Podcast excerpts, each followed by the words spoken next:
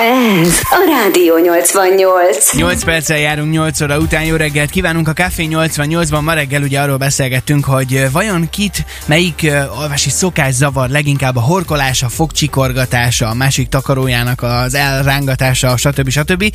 És itt van most a vonalban velünk Knapek Éva, klinikai szakpszichológus. Jó reggelt kívánunk, szia! Szia Évi, jó reggelt! Jó reggelt, sziasztok! Képzeld el, a felmérés szerint, illetve a szegedi SMS-ezőknek a nagy része, szinte 80%-a azt írt, hogy a leginkább, ami zavarja a másikban az, hogy horkol. A horkolás volt a legidegesítő, de jöttek olyan SMS-ek is, hogy kifejezetten hiányozni tud, ha párjunk elmegy otthonról, és annyira megszoktuk már a horkolását, hogy egy idő után viszont már hiányozhat is az a rendkívüli zaj.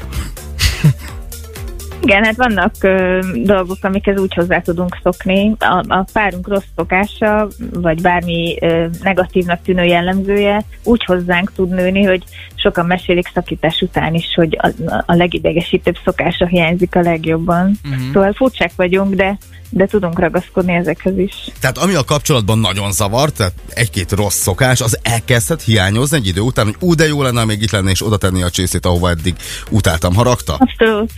Abszolút. és ennek mi lehet az Ilyenek oka?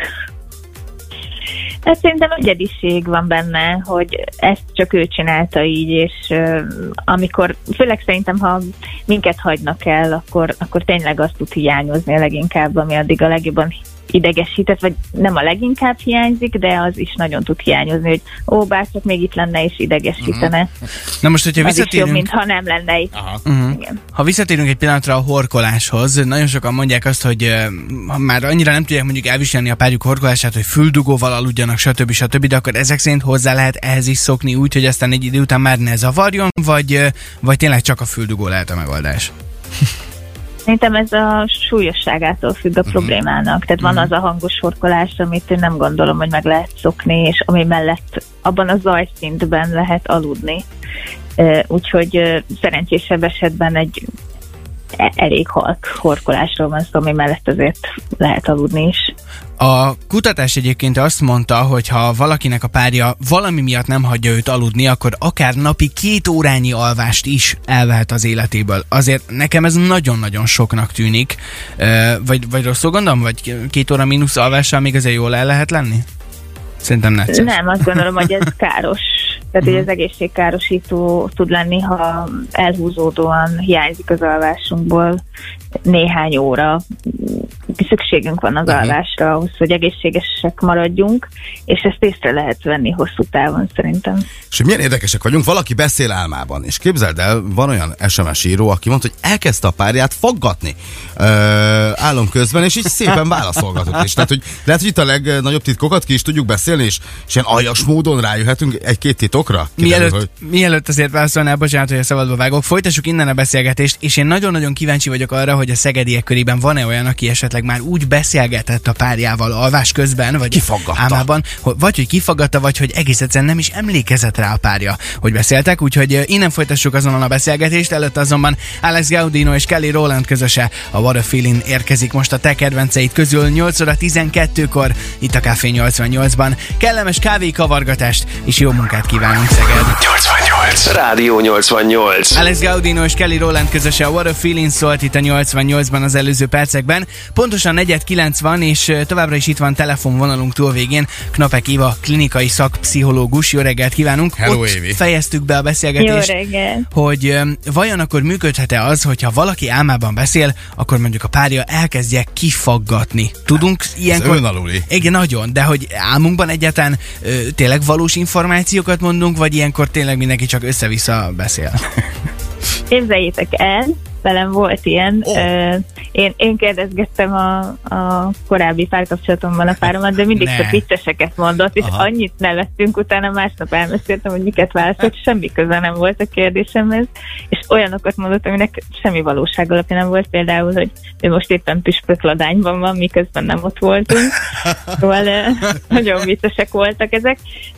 Én azt gondolom, hogy erre nem sokat kellene alapozni, Aha. hogy ilyenkor ki mit mond, mert inkább az a valószínű, hogy nem a kérdésre érkezik meg az a válasz, amit Tehát akkor nem ez a legjobb nem módszer. adekvát a válasz. Nem. A Inkább éberen faggassuk ki. Inkább éberen faggassuk ki a párunkat. Egyébként, hogyha valaki beszél álmában, vagy nem tudom, a fogát csikorgatja, vagy túlságosan sokat ö, forgolódik, vagy mocorog, ennek ez, ez simán csak egy rossz szokás lehet, vagy ennek van bármi más oka is esetleg? Fogcsikorgatásnak van fogászati oka is, és érdemes elmenni vele fogorvoshoz egyébként. Lehet, hogy helyre kell ott állítani dolgokat, fogszabályozás megoldhatja, de szorongás is okozhatja, úgyhogy pszichológust is érdemes felkeresni. Védeni kell a fogunkat, mert utána hosszú távú következménye lehet annak is, ha elkopnak a fogaink, szóval egy sínt is lehet mm, csináltatni ennek érdekében, hogy ne koptassuk a fogunkat, de relaxálni mindenképp érdemes. Évi, volt egy uh, TikToker sztár uh, alvás szakértő, akinek hatalmasat megy a videója, és ő most legutóbb abba állt bele, hogy hát felejtsük el, hogyha pőrén szeretünk aludni, mert ennek azért lehetnek uh, akár, uh, hát nem éppen vágyfokozó hatásai, és hogy nem jó. Azt gondolja, hogy a 21. században szerinte ezt nagyon félremet, akik szeretnek ruha nélkül aludni, nem szabad, és, és ez is egy idegesítő alvási szokás lehet. Te ezt hogy látod, hogy ebben lehet valami? Tényleg nem jó, hogyha ha így, így hagyjuk álomra fejünket?